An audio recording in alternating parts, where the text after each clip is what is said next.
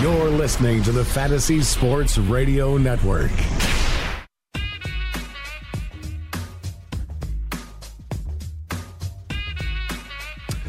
Welcome, everybody. Happy Sunday. This is Al Melchior, and you have joined us at FanRag Fantasy Baseball. And my guest today is going to be also from FanRag, Greg Jewett. We've got a lot to talk about. We've uh, we're uh, not quite knee deep into exhibition games at this point, but certainly there's been enough on the schedule that we've got quite a bit to talk about. Plus a little bit of uh, a uh, little bit of injury news, and uh, we're gonna get a little bit philosophical too at some point, some point during this show, because uh, now that we're getting upon the the time of year where there's not only actual spring training baseball, but actual drafts, not just mocks, but uh, having real drafts. In fact, I've got one right after this show.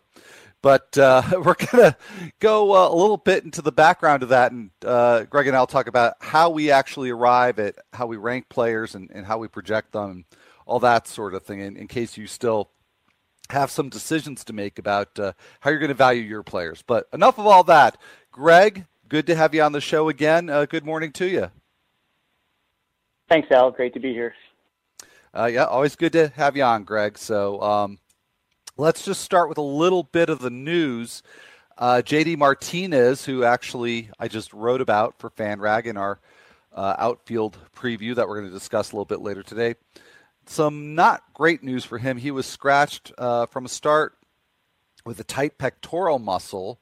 Uh, just appears to be a minor injury at this point. But of course, uh, in spring training, a lot of times we say things are precautionary, things are minor, and they linger. Uh, so that is one to watch. Also, Jason Kipnis has a rotator cuff strain in his right shoulder. He received a cortisone shot, and so that means he's not going to be able to throw for four or five days at least. And uh, good injury news Zach Britton. Uh, last week we were talking about his uh, oblique injury. He is now reporting that his oblique is pain free. So looks like uh, Zach Britton dodged a bullet there. Sticking with the Orioles, Michael Bourn. Uh, he has a broken ring finger. He'll be out four weeks. Uh, I know that he's not been really high in uh, ADP, but if you're looking for a sneaky steal source, uh, that's some some potential bad news there. And Lucas Duda, more back problems for him. He's got a stiff back. So maybe that plan B of getting uh, Jay Bruce some ground balls at first base, maybe that's going to be be a reality uh, sooner than later. Uh, now, Greg, a report from the Seattle Times. Uh, Scott has said that uh, he is giving Mitch Haniger the green light to steal bases, and I know that this was a, an issue both for Haniger and for Jean Segura coming from Arizona, where at the time Chip Hale was the manager notoriously aggressive in terms of giving his runners the green light. How does this uh, change your view, if at all, in terms of the value for Haniger and for Segura? Um, well, I know I know you're the president of the Jean Segura fan club. That's why I asked the question. It's my duty as president. um, I have no issue really with. Uh, I'm kind of with you as far as Segura goes. I, I you know, obviously it's a it's a minor ballpark effect, but I don't think it's as grandiose as people are making it out to be going from Arizona to Seattle.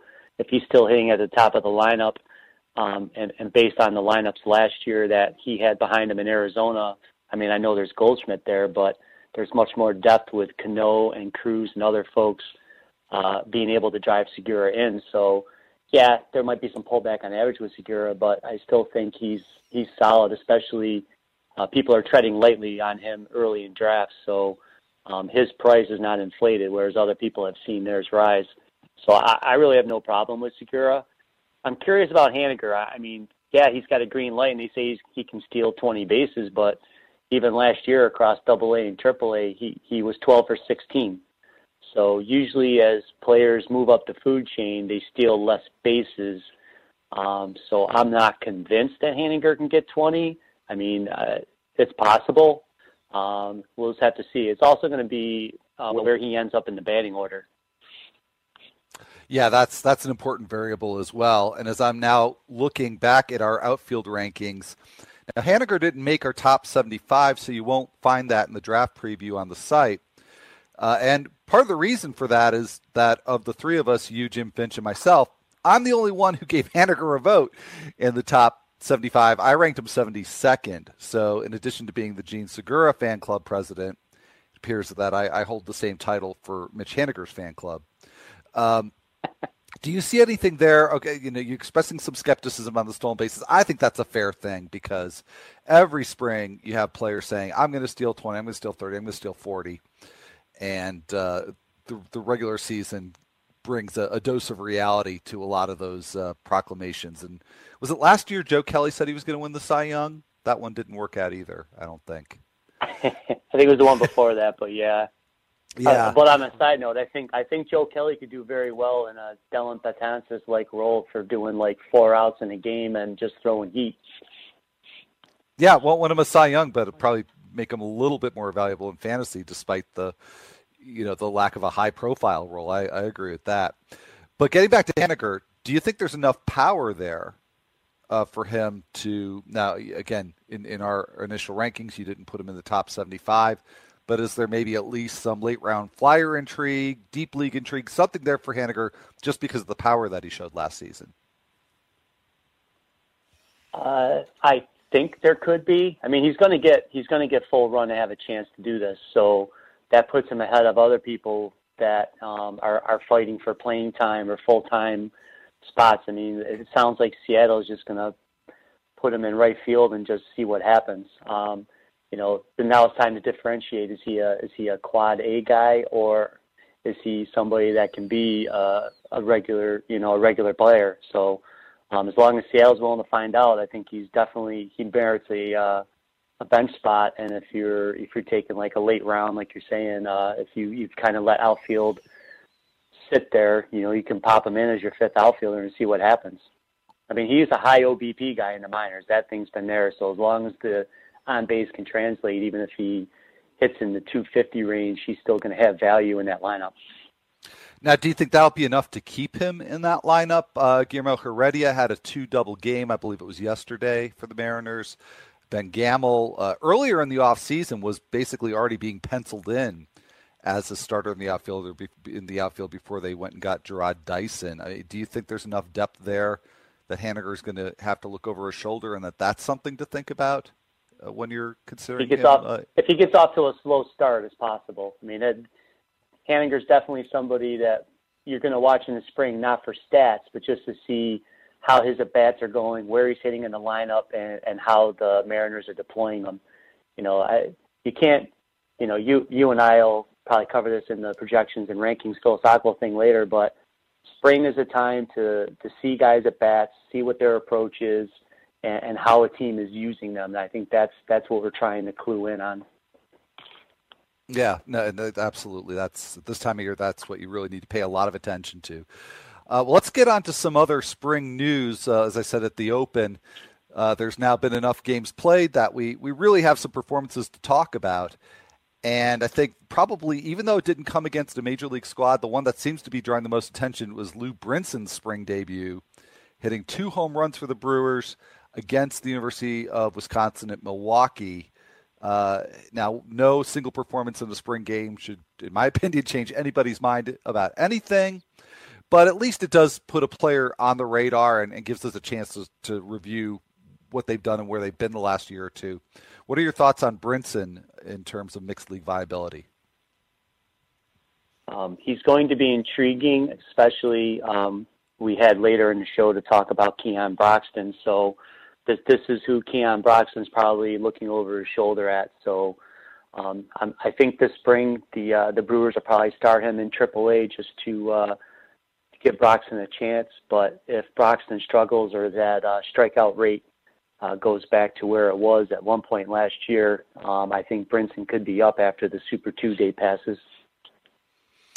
Yeah, no, I would think so too. And, and my biggest concern for Brinson would be this is something you just addressed is was where does he fit? Because the Brewers suddenly, I think, have a very deep lineup, and if uh, Broxton were to struggle, not only could you look at Brinson and, and what he's doing in AAA, but Hernan Perez doesn't have a place to play regularly. I think he could slot in as well. Uh, Kirk Nieuwenhuis is, is still around, and I've got some sort of strange fascination with him, although I don't think he really belongs in the same discussion as, as the other two uh, I just mentioned. But uh, yeah, that'll be interesting to watch. Now another two. I think in a perfect. Ga- oh, oh, sorry. I said I think in a perfect world, um, Broxton starts out okay, and then maybe the Brewers can deal him to a team that's looking for some speed, and then they can they can keep sliding people in. I, I think the the way the Brewers have layered that system is they've got guys almost ready to fill in slots. So if things go right and they can trade people for for more prospects in the future, they're going to keep turning that roster over. Yeah, that would really be the smart thing to do, and they could do that with Perez. They could do that with Scooter Gennett. Um, yeah, they could do that with a number of players. Like I said, I think it's become a very deep roster, especially uh, in terms of the everyday players. It, very quickly, they've done a great job with that. Now, uh, Maikel Franco, obviously in a more established role this year, uh, also a two-homer game against the Yankees. Do you see any upside for him this year? Because I think last year a lot of us were projecting upside for Franco, and he fell a little bit short. I guess really this is maybe just an awkward way for me to ask: Is he a post-hype sleeper candidate? you mean two home runs doesn't coronate him as the guy to target today? Um, I, one of my buddies he tweeted out. He was like, "Oh my God, go get Franco right now!" But um, see, I'm I'm I'm I'm in a uh, my home league keeper. We've been around forever and ever. It's a bunch of other teachers and myself, and there's some really savvy players in that league. Um, I'm sitting on Franco for four dollars, so we're at a point with contracts. Do I offer him a contract? Do I try and trade him? I'm really trying to figure out. I, I want to watch his first couple of weeks and see. You know, he, he's he's had a tough spot because the beat writers don't love him because they perceive him as lazy. He underachieved last year for fantasy, so there's a lot of people that are turning their heads to him. So he could be a post hype guy, but it's really I want to see if he's going to do the things with on base, take a little step forward with that. Uh, but he's going to hit in the heart of that lineup, and when you play in Philadelphia, that has to merit some attention. Yeah, and and you know, playing in Philadelphia, I I think the I mean, look, the power wasn't bad last year. It was, you know, he hit 25 home runs. And in a way, the disappointing thing was that the, the doubles power dried up. But I, I don't know that that's something that's necessarily going to be better for, for Franco going forward because it's just, you know, there's certain types of hitters when you look at the stat lines and they have about as many or more home runs and doubles. That's a sign of somebody who hits a lot of fly balls, can be a little pull heavy, doesn't necessarily always make the uh, the strongest contact, and and I think Franco fits fits uh, fits that mold. I mean, he pops the ball up a lot, not really um, uh, a notable hard contact rate, not a notable line drive rate. It's just 24. All these things can change, but uh, yeah, I, I, if he has a breakout season, I'm probably going to be one of those owners that's caught sleeping on it. So. Yeah, Julie. No, like I said, I, I, I right now I don't know what to do with them. If I could deal them, I probably will. Uh, it's just a matter of uh, hopefully. I know one of them's listening because he already texted me. But hi, Todd. Um, we'll we'll see what happens with all the others. Any more league shout outs there? That was that. Yeah, it was a nice uh, addition to the show there. no, no, no more. I know Ben Benler stalks me. It's okay. All right. Well, here's something uh, you you actually um, Greg, you sent me a note with several things that uh, you know I think were, are important to to mention. Uh, but actually, take a look at the clock here. We don't really have time to, to get to them in this segment, but we will definitely get them into the next segment. So we're going to talk Pirates rotation, Dan Vogelbach, Kolten Wong, bunch of other guys. So stay tuned. We'll be right back.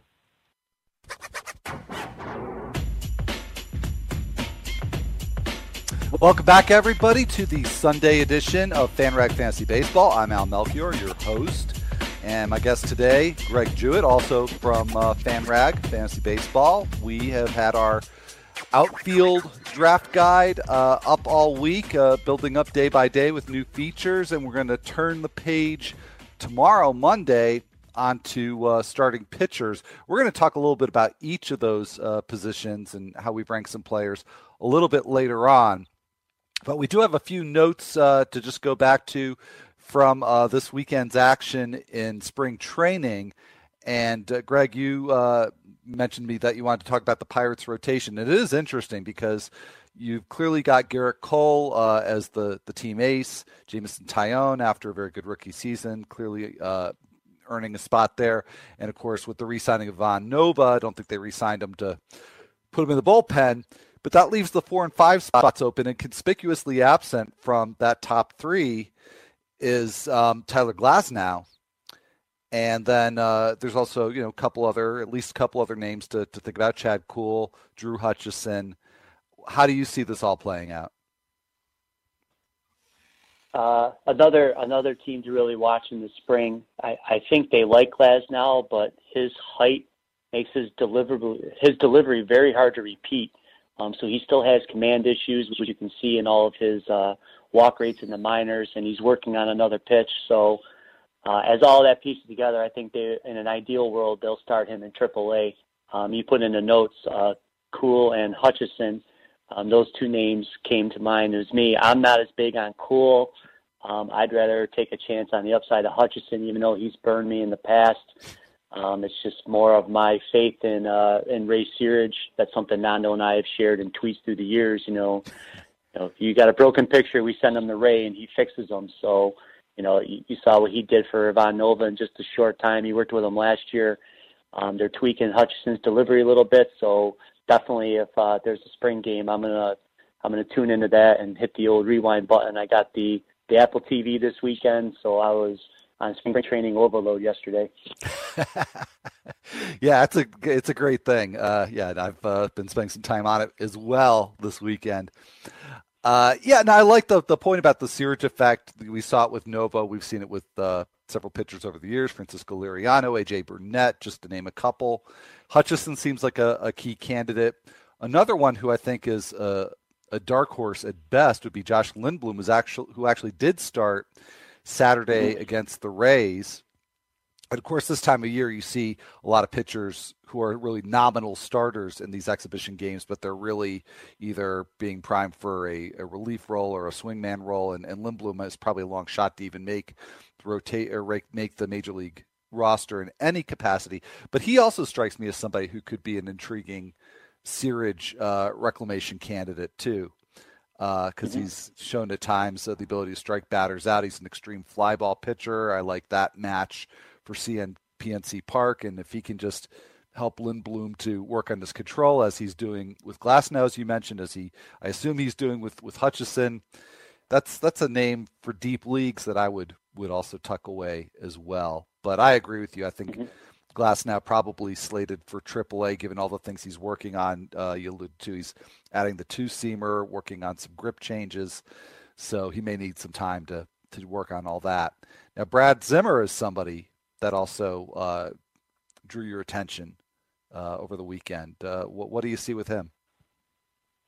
Well, obviously he had a big game yesterday, and it's hard to it's hard to uh, hide a guy when he has a five RBI outing. But what I liked was the approach. Um, his the home run he hit. I know it wasn't against a very good pitcher, but it was a pitch on the outer half, and he didn't try and yank it and roll it over to the the second baseman. He went with the pitch, and it was a very easy swing, and the ball the ball had good carry to left center. So that was something. When you see uh, when you see a batter with a live bat like that, that was nice to see. Um, it was something that really that that's what stood out to me because it, it wasn't a, it wasn't a crazy swing. It was just a nice, easy he had a nice rotation. Uh, you know, the hands weren't crazy. It was compact, and he just basically flicked it. And it, it car- I know the ball carries in Arizona, but it, it was into the bullpen. So it definitely caught my eye that he didn't try and pull the pitch, and that he had power the opposite way. Those were two things. You know, I'm just not a Naquin person.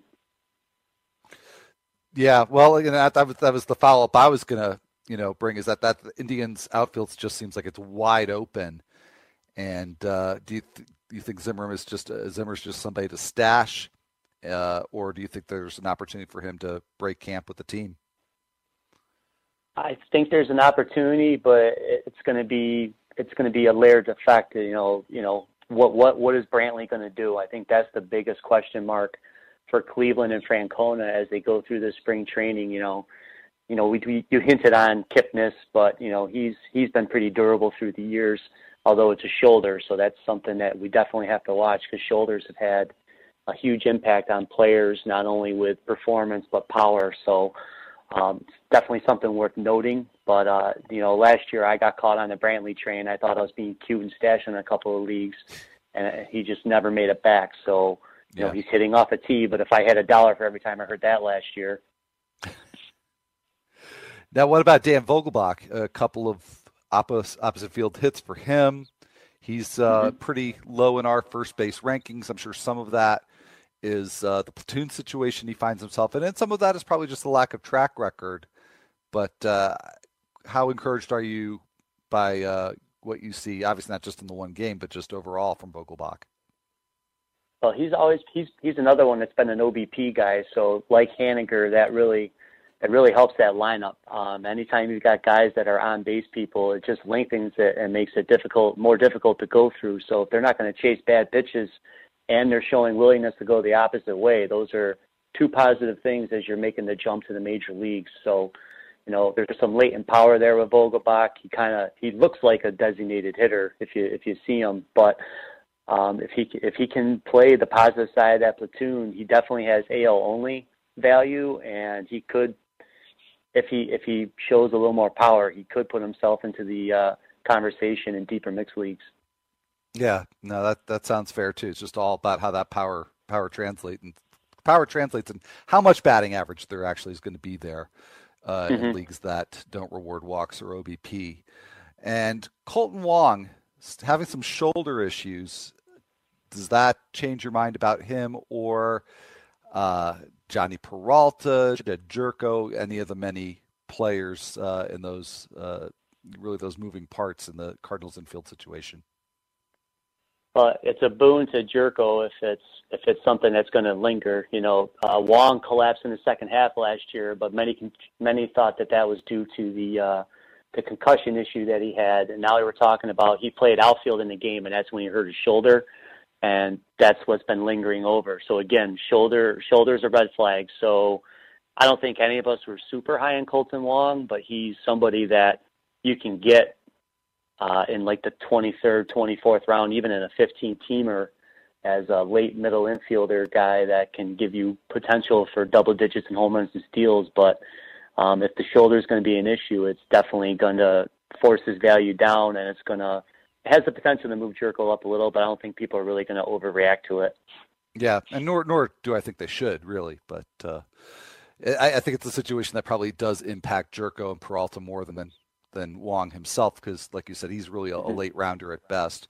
I just want to take a quick look ahead to Sunday's games because there's a lot of uh, interesting pitching matchups. Granted, those matchups are probably going to last about two innings, but Trevor May is getting a start for the Twins, and so he's going to be stretched out as a starter this spring. Thought he showed a lot of promise a couple years ago before he got hurt uh, in that role, and uh, I think he's one to watch, especially because he'll be relief eligible in leagues that have such a thing. But uh, mm-hmm. well, let's go. I promised earlier we talk a little bit of uh, projection and ranking philosophy. And Greg, uh, you know, you've shared with me you've got a, a pretty uh, intricate system for evaluating players. And I, am not asking you to give away your, your secret sauce or anything, but what are some of the key things you look for when you're sizing up players uh, in the off season and, and projecting and ranking them? this is this would probably take us through the break, but um, I try and look at at least the last two to three years. Um, you, you, with hitters, you start with the slash lines. Um, with pitchers, you're looking at the ERA and WHIP. You know, there's there's things you can't predict. You can't predict BABIP for either side of the baseball. Um, trying to predict wins with pitchers is a very slippery slope. Um, so there there's all different caveats that go into it. Then you're trying to see who who showed breakouts in in a second half and if they can carry them over because you know there was a lot of people when Daniel Murphy uh, started percolating at the end of 2015 and through the playoffs were saying there's no way he can do that for a full season and then he turned around and did. So, you know, but for every Daniel Murphy, there's other guys who just had a hot half and flame out.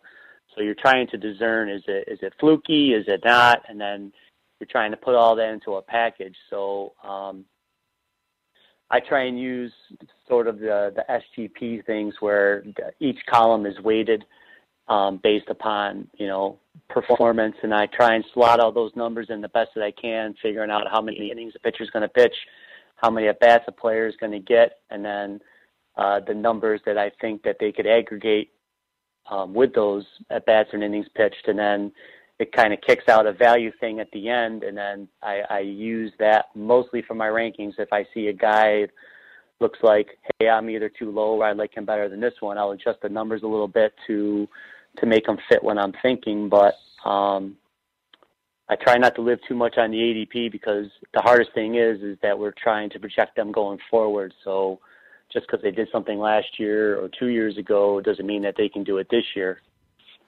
Yeah, well, and I agree with you in terms of my own process uh, on on a lot of what you said. But you said one thing that's really interesting, and we are coming up on break really soon, so so give us a chance to think about this for a couple minutes during the break because I really want to explore this. Now, you said with hitters you focus on the slash line, pitchers ERA and WHIP. You don't, and, and correct me if I'm paraphrasing this wrong, but you don't really concern yourself too much with BABIP because of the randomness. I completely well, disagree a, with that. oh, oh, oh, no. All right. Well, I'll, I'll contextualize that better after the break. Okay. Well, yeah, we'll uh, dig into that because I think that's a really that's a really key part of what I do um, on a, you know sort of a minutia level in trying to project uh, hitters and pitchers. And uh, well, we'll dig into a little bit of that minutia after the break, and then get into some of our actual rankings. So stay tuned.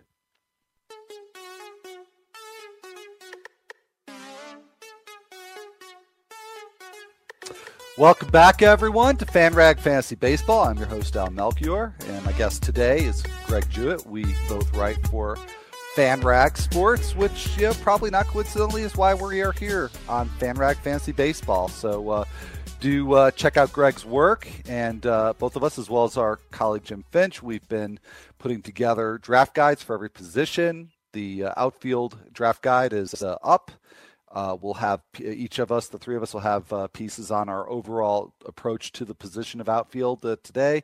And then uh, tomorrow, Monday, we'll unveil the uh, rankings for starting pitchers. I've already referred to that a little bit. We'll cover that in a little bit more detail later on, Greg. But uh, we were in mid discussion just before the break, and we're going to dig into a little projected talk, a little bit of BABIP talk. So, um, you know, I'm, i know that's got everybody on the edge of their seats right now, but we'll we'll make it worth your while because I think this is I think this is really interesting stuff. Um, so you had said you wanted to contextualize what you had said earlier about how you approach those ball and play stats into your projections, in addition to the you know kind of the the closer to the surface level types of indicators. Yeah, I mean, I, I don't I don't know how you feel about it, but BABIP can be a bit fluky. Um, I'm really curious to see like what happens this year with Jon Lester because his BABIP really um, it went to a, a, a different level of low for him, which resulted in his fantastic season. And there's moving pieces here. I mean, yes, the Cubs play terrific defense, even though they may still play Zobrist at second over Baez, but that's another argument for another day. Um, but this year uh, it was Paul Sporer um, in his in his write up a little bit on uh, pitchers ADP. You know, he did a split on Ross, you know, with Ross as his catcher and not, you know, and, and Lester's ERA without Ross is 3.71. So that was interesting. So you know, I know people are in on Lester, but there's a lot of things going on with him. There's there's the there's the fact that teams can bunt on him, you can run on him. So a player like Billy Hamilton is is somebody that Lester does not want to see in the lineup just because if he gets on base, he has a chance to be on third after a couple of pitches.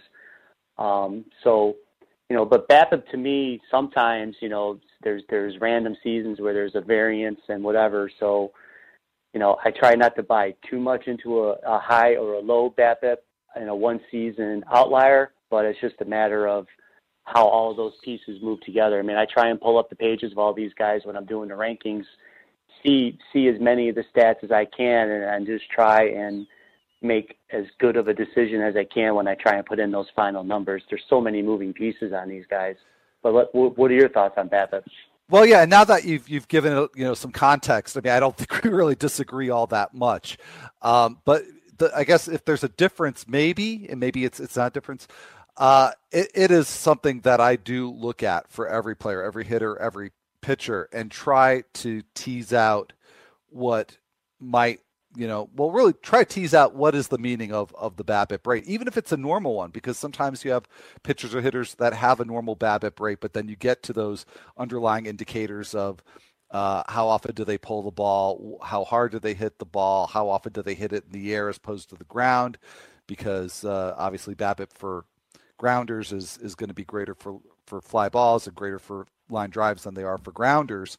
So you know, I really try to see if there's a, a match or a mismatch between the batted ball profile and the BABIP. Mm-hmm. And that's how, and this kind of gets to the second part of the question I was going to pose to you, which is then how do your projections generate for you not only your rankings, but maybe your sleeper and, and your bus pit, picks?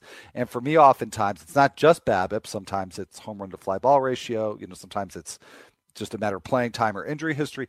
But a lot of times mm-hmm. these mismatches between BABIP rate and batted ball profile will point up put, point to me who are the busts and who are the sleepers based on you know what direction regression might take with those players and just top of mind two players that i was researching yesterday for this starting pitcher uh, draft guide that that we're all working on i was looking at carlos rodon who i already liked very much as a sleeper this year because mm-hmm. of the the steady improvement throughout the year but up until really the last two months last season, he had a ridic- he had allowed a ridiculously high batting average on ground balls, and not that the White Sox infield Tim Anderson accepted, you know, is the greatest, but it was really out of line with the rest of the staff. And I thought, well, Rodon's probably an even better sleeper than I thought because he really mm-hmm. did seem to to endure some bad luck. And then I also looked at Jay Happ, who was somebody who I figured would be a bust because he really made a lot of his value last year on low BABIP and on high strand rate. Now I don't really have an explanation for the strand rate, but the the um, the low BABIP really was pretty close to in line with the rest of the Jays staff, and again because of that good infield defense. Mm-hmm. So, you know that that's kind of the sort of thing that I look at when when projecting a player on pretty much of a systematic basis and not just when you know oh this guy hit 360 on balls in play let's let's see if there's any hope for, for legitimacy with this so that you know that, that again yeah. maybe that that's not that much of a difference but that was you know initially where i thought maybe we had a little bit of difference in emphasis mm-hmm. and, and you touched upon rodon i really think you know it just stinks this year that the white sox are going to be so bad because – part of what depresses his and part of what depressed my ranking of uh, Quintana was how many games that these guys going to win. I mean, last year was the first time Quintana ever got past double figures in wins, and the White Sox are going to be pretty bad this year. So, you know, it, unfortunately, wins is a part. You know, if you play in a league with quality starts, both of those guys um, can see an uptick in their value. But if you're if you're basing so, you know, if you're in a league with wins, especially some of the leagues that do forecasts with wins is one of them, it, it makes it those guys as far as sleeper value. I mean, it, it makes it tough. I, I really like Rodon to take a step forward in possible Ks this year, um, and if he can get that whip down, then he definitely becomes an intriguing player where he's being drafted. Yeah, and I think he will get the whip down because the control was something that really improved steadily after the first mm-hmm. uh, either a month and a half or two months. I don't remember exactly where the, the cutoff point was for him. Well, let, let's turn this conversation towards outfielders since that is the draft guide that is is currently up and currently being updated. And one player that I can relate to this discussion that we're having about how to um, predict batting average and the BABIP part of the batting average. Andrew Benintendi, who's somebody I like a whole lot better than you do, Craig, Uh, he ranks 41st collectively among the three of us, you, me, and Jim. Uh, I've got him 31st for what it's worth. So does Jim, but you know we're we're not going to go with majority rule here. We're we're to you know look at the the two sides of this. Uh, you've got him 62nd among outfielders. And just to, you know, very quickly kind of put in my two cents, but also related to this discussion, part of what I like about Benintendi is that even if he doesn't reclaim the very low strikeout rates that he had in the minor leagues, because he almost doubled his strikeout rate between double A and, and the majors last year, he hit 367 on balls in play. That's extreme for almost any player. That's a red flag for regression. but he's consistently been a really good line drive hitter. And of course, the more line drives you can hit, the more you're going to help yourself on balls in play. So, you know, I kind of like that as an insurance policy for Benintendi. You know, never mind the fact that he's going to bat probably second or at least somewhere very high up in, in a very good Red Sox lineup. So that's what I like about Benintendi. What do you like not so much? Uh, it's not that I don't like Benintendi because I really I believe in his uh, capabilities as a hitter to translate to the majors. You know, he was untouchable with Red Sox trade talks. Uh, they they know what they have in him. It's just a matter of I'm I'm just worried that they may platoon him. I could be wrong about this, but um, you know, he's gonna he's gonna send up and move past Pedroia in the two hole and then plus play full time. I'm just I projected him to get 449 at bats because that's usually what the positive side of platoon would get as a lefty. Um, do do you see him playing full time all year? Uh, I think there's, you know, I do worry about it like you, but I think there's a good chance that he could because uh, I think that there's also going to be a platoon partner needed for for Mitch Moreland, and you know Chris Chris Young will platoon for one of them, but beyond mm-hmm. that, I'm not really sure. Um, it just if if you asked me to go on a hunch, you know, I, I would think that Moreland would be more likely to be platooned than Benintendi, or maybe they split the difference. But I just I okay. think there's enough goodness there in terms of the skills and going to be enough weeks that he's a, a, a, major positive for you that I'm willing to take a risk with that uh, with that probability. And and just to preview too what I wrote for today's um, position wrap up uh, on the outfield. I just really hate this position this year. There's so much uncertainty, and I put together mm-hmm. a list Absolutely. of I don't remember it was maybe eight players who I view as safe picks beyond the first round uh, for outfield I mean, it's not an exhaustive list, but you know, the point I was just trying to make is that there's a lot more risk in the pool than there is certainty. And Benintendi, mm-hmm. for reasons that you're pointing out, is part of that risk, that large risky group. But given that that's the bulk of who you're looking at, I'm going to be measuring players a lot by upside. Yeah, uh, well, that's that's Dooley. I mean, he gets over 500 bats, then that's going to change with my ranking system, that could that could change him 20 spots right there, and then I'm almost in line with you guys. Yeah. It's just I played the cautious end with him.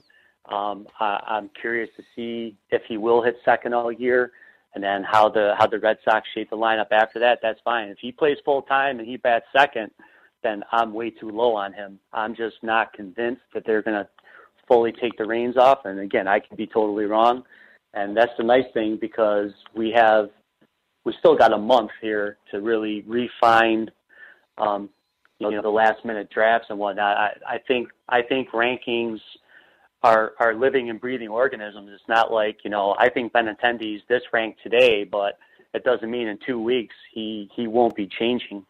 You know that's that's the hardest thing when we do all these projections and we do this stuff and it's ahead of time. You know things change, values change. You know there's going to be injuries, there's going to be other stuff coming up that uh, guys are going to be moving up and down the list as as we keep moving forward. No, that's an excellent point.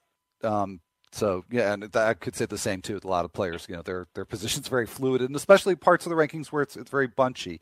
Now, before the break, we've got mm-hmm. time to talk about one more player, and since you said you wanted to talk about Keon Broxton, let's do it. So uh, let's see, let's take a look here because I forget exactly where uh, we've got them respectively. Uh, I believe you were the high.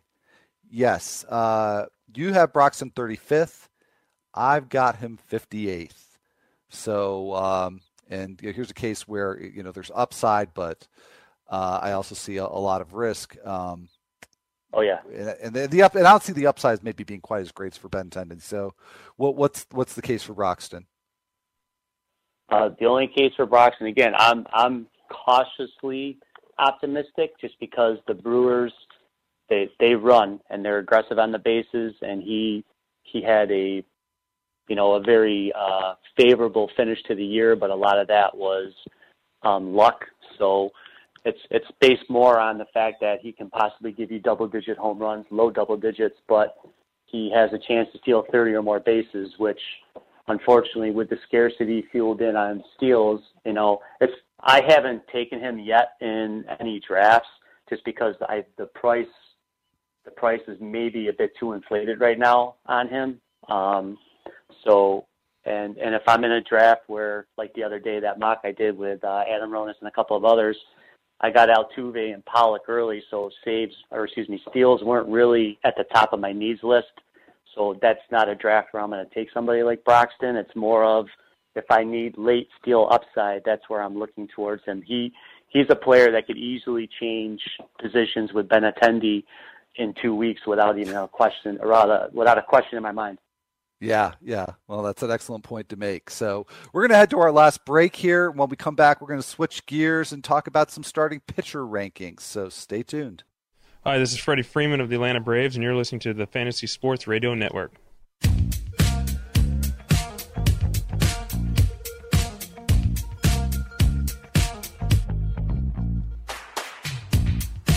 It's the home stretch.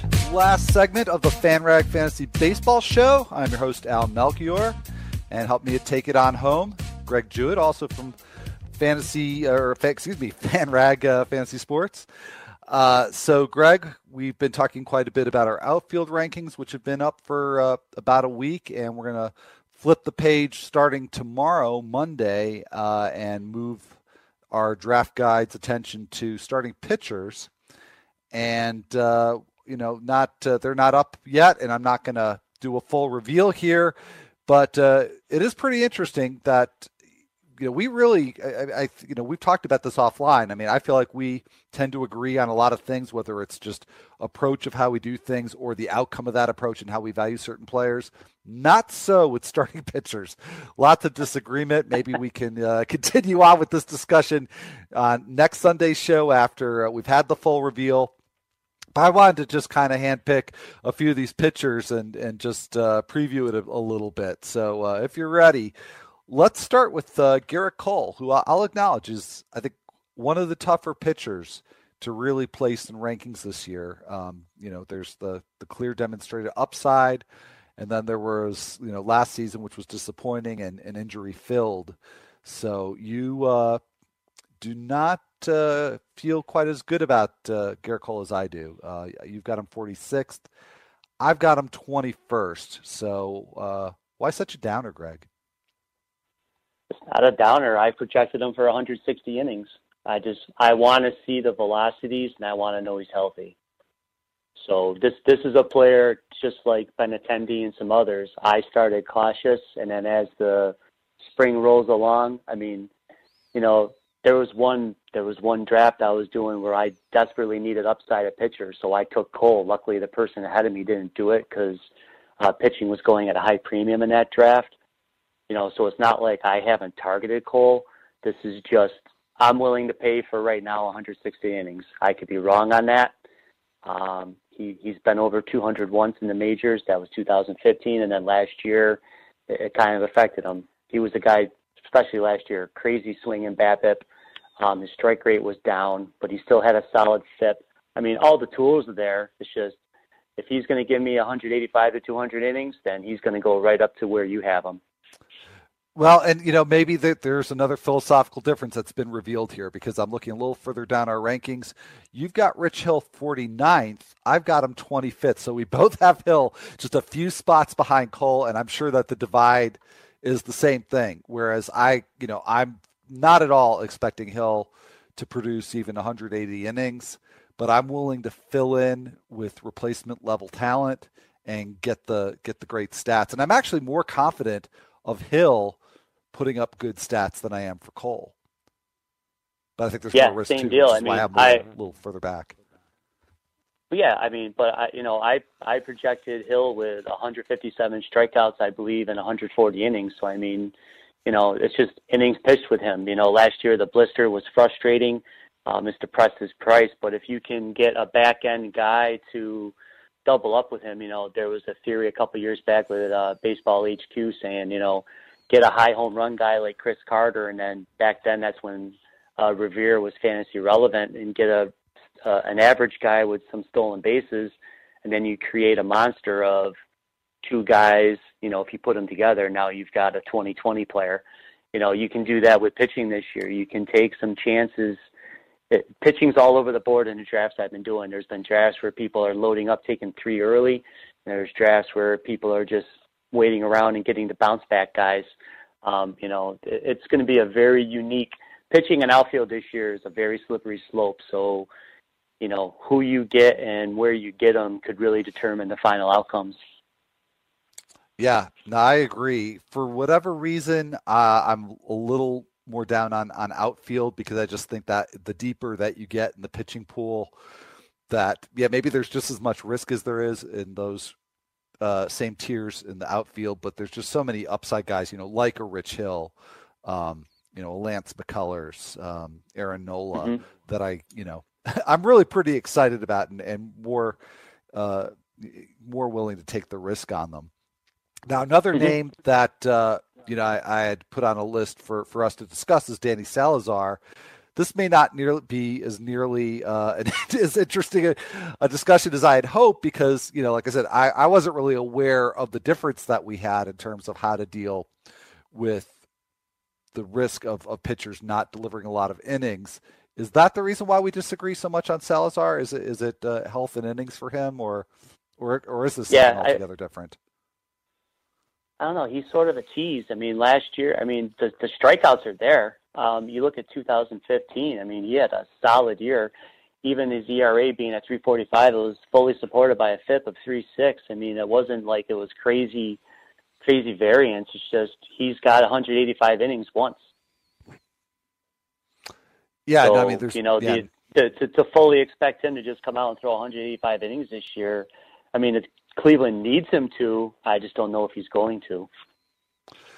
Now, what point is the you know upside so great that you're willing to discount? Because we seem to be pretty much in lockstep in terms of how many spots apart we have these guys that we've discussed so far. You know, Rich Hill, um, uh, Danny Salazar, and um, and Gerrit Cole. Uh, you know, is there a point? Because to me, Salazar is somebody who, and I guess I put Rich Hill in this in this uh, in this category as well. That there's there's just so much upside in terms of the quality of performance that I'm willing to take the hit and and stream in guys when they're on the DL. Um, is there anybody? To, to, so uh, Salazar, it would appear that doesn't clear that hurdle for you. Is there anybody that you could think of top of mind where you're willing to give them a little bump, five spots, ten spots, because of how good they are? You see, it's funny you say that because, and, and I know, I know Jim was kind of, kind of calling me out a little bit on the rankings. It's just a matter of, you know, every draft so every draft has been so different that I've been taken a part of, and, and just like projections are a living, breathing organism, so are those drafts. You know, people sometimes base solely on ADP, but you know, ADP is just a guide. that kind of sets the market, and then you have to read the room and then react to it. So, you know, I, I haven't been jumping up and oops, sorry, I haven't been jumping up too much on starting pitchers. I kind of let them fall to me. I've never been a person that targets them early. So uh, maybe next Sunday I'll come up with a couple of guys and say, hey, you know what, I, I'm willing to pay a little more for Jon Gray than other people, even though he's in Colorado. I just I like those strikeouts in the second half, and I think uh, things are turning around for him just like they are with Rodon. Yeah, well, and yeah, Jon Gray was another one that I was uh, hoping to discuss, and uh, you know, so that, I think that's that's a good example there. But yeah, no, I mean, I think we'll we'll definitely uh, be continuing this discussion next uh, next weekend for sure. But let's uh, just hit one last pitcher who doesn't fit the mold of all the ones we've been talking about.